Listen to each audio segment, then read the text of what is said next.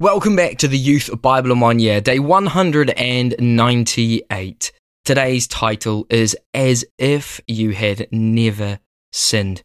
Today we're talking about justification.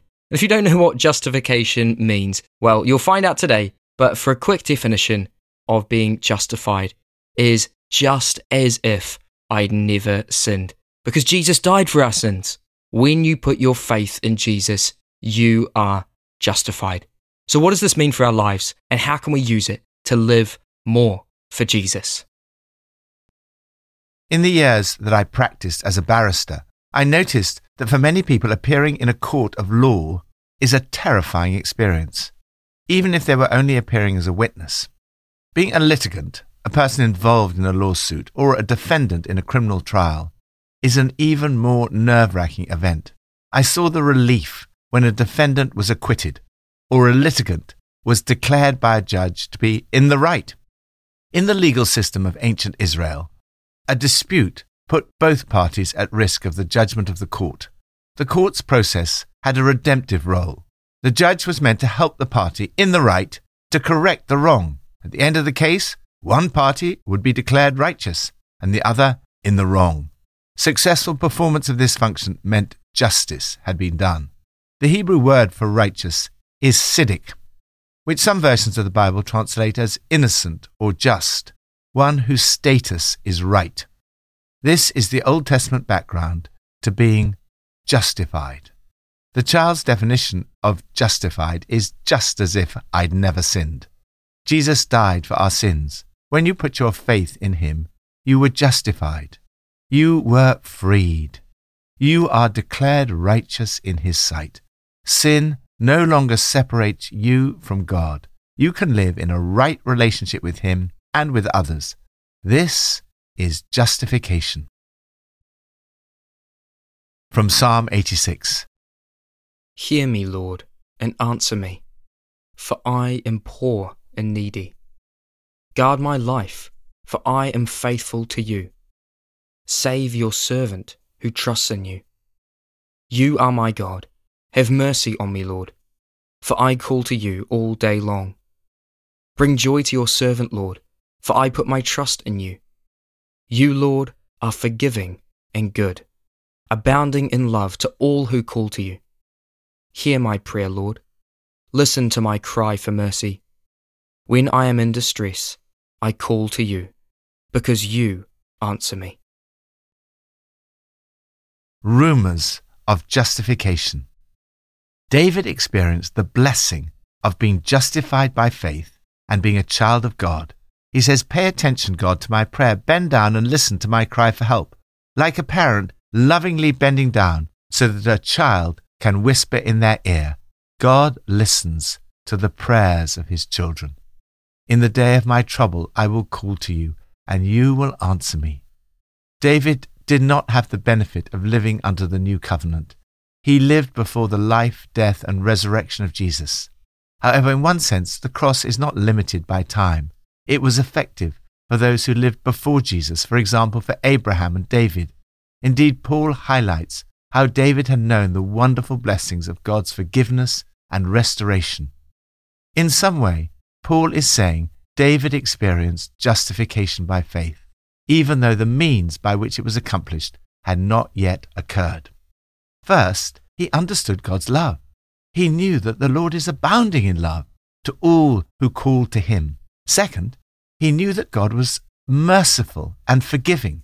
Have mercy on me, O Lord. You are forgiving and good. Listen to my cry for mercy. Third, although he knew that he did not deserve forgiveness and mercy, he had not earned it, he had the faith to believe that God would save him through his faith in him. You are my God. Save your servant who trusts in you. In other words, David understood all the elements that make up justification by faith, except for one. The one missing piece was the death of Jesus for our sins. Lord, thank you for your amazing love for me. Thank you that you save those who put their trust in you. New Testament from Romans 4. What then shall we say that Abraham, our forefather, according to the flesh, discovered in this matter. If, in fact, Abraham was justified by works, he had something to boast about, but not before God. What does Scripture say? Abraham believed God, and it was credited to him as righteousness. Now, to the one who works, wages are not credited as a gift, but as an obligation. However, to the one who does not work, but trusts God, who justifies the ungodly, their faith is credited as righteousness. David says the same thing when he speaks of the blessedness of the one to whom God credits righteousness apart from works. Blessed are those whose transgressions are forgiven, whose sins are covered.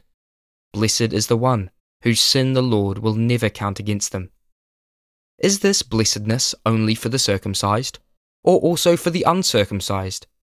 We have been saying that Abraham's faith was credited to him as righteousness. Under what circumstances was it credited? Was it after he was circumcised or before? It was not after, but before.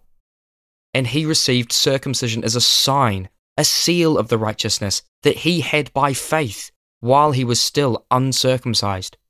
So then, he is the father of all who believe but have not been circumcised, in order that righteousness might be credited to them. And he is then also the father of the circumcised, who not only are circumcised, but who also follow in the footsteps of the faith that our father Abraham had before he was circumcised. It was not through the law that Abraham and his offspring received the promise that he would be heir of the world, but through the righteousness that comes by faith. For if those who depend on the law are heirs, faith means nothing, and the promise is worthless. Because the law brings wrath, and where there is no law, there is no transgression. Celebration of justification. How can we, deeply flawed human beings, be in the right before God? How can you be justified in His sight? Is this something you simply have to work hard at all your life and hope for the best? No, says Paul. Something astonishing happened as a result of Jesus' life, death, and resurrection. Now you can receive this justification as a free gift. You receive it not by working really hard, but by an act of faith. One of the questions frequently asked on Alpha is If Jesus died for our sins, what happens to those who lived before Jesus? Paul knows that he has to deal with the case of Abraham. His opponents might have argued that Abraham was justified as a result of his good works, giving him something to boast about. Paul points out that the scriptures declare Abraham believed God, and it was credited to him as righteousness. This phrase, Paul argues, implies a gift rather than something earned. If you're a hard worker and do a good job, you deserve your pay. We don't call your wages a gift. But if you see that the job is too big for you, that it's something only God can do, and you trust Him to do it, that is what gets you set right with God by God, sheer gift. Paul's opponents might argue that this gift is only available for Jews, the circumcised. But Paul points out that circumcision came later on for Abraham, and therefore the blessing of justification by faith is both for the circumcised, the Jews, and the uncircumcised, the rest of humankind. Circumcision was not the cause of justification, Rather, it was a seal. Abraham underwent circumcision as evidence and confirmation of what God had done long before to bring him into this acceptable standing with himself, an act of God he had embraced with his whole life. The story of Abraham makes clear that his being counted righteous was not on the basis of works, circumcision, or law, but by God's grace through faith in Jesus. If Abraham was justified by faith, he is the father of all who have faith, including those who have not been circumcised. The cross is effective throughout all time. Through what Jesus did on the cross, those who've never heard about him but put their trust in God were justified by their faith. Do you need to understand all this in order to be justified by faith? Not at all. Justification is by faith. So you don't even need a correct understanding of justification by faith to be justified by faith. You simply need faith. This is why the fulfillment of God's promise depends entirely on trusting God and His way, and then simply embracing Him and what He does. God's promise arrives as pure gift. Father, thank you so much for this amazing truth that I am justified and freed through the death of Jesus for me and by faith in Him. Help me to understand this truth more deeply and to explain it more clearly so that many more may know the great blessings of justification by faith. Old Testament from Amos 5. I hate, I despise your religious festivals. Your assemblies are a stench to me. Even though you bring me burnt offerings and grain offerings, I will not accept them. Though you bring choice fellowship offerings, I will have no regard for them.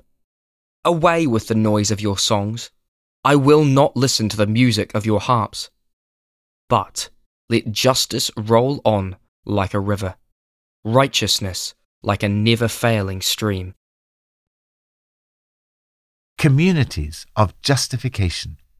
God is not interested in how religious you are. He's far more concerned about integrity, justice, and righteousness.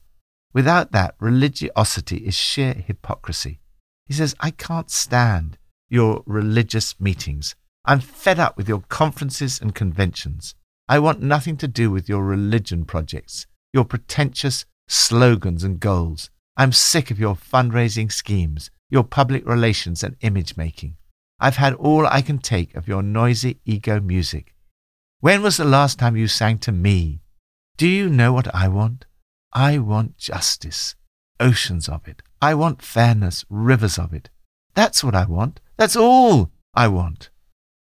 A central outworking of justification by faith is that God's people respond by acting with righteousness and justice. John Calvin once said, It is therefore faith alone that justifies, and yet the faith which justifies is never alone. Our natural response to what God has done for us should be to act in line with His will. Righteousness and justice have a central role in this passage and in the whole book of Amos. God wants justice for the poor and the oppressed. God speaks through the prophet Amos. Because you run roughshod over the poor and take the bread right out of their mouths, you're never going to move into the luxury homes you've built. You're never going to drink wine from the expensive vineyards you've planted.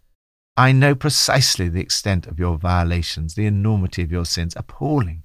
You bully right living people, taking bribes right and left and kicking the poor when they're down.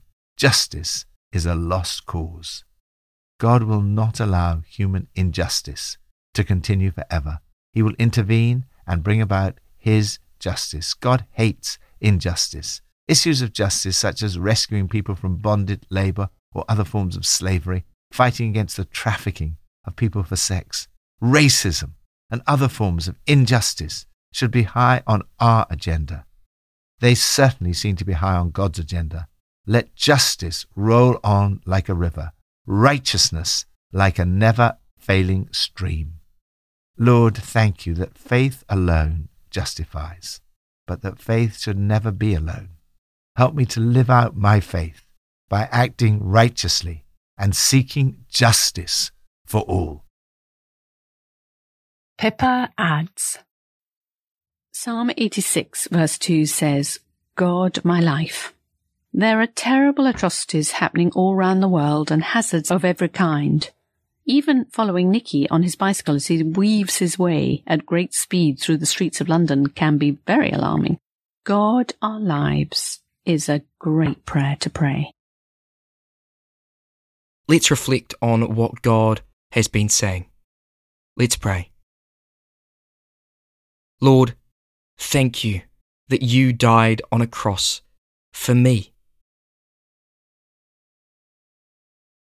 Thank you that you justify me before God and you take away all my sin. Lord, I'm sorry for where I have taken this for granted.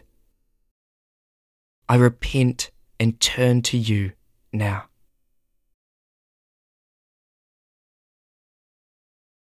I'm sorry for my sin. I'm sorry for where I've strayed away from your paths. Help me to come back to you now.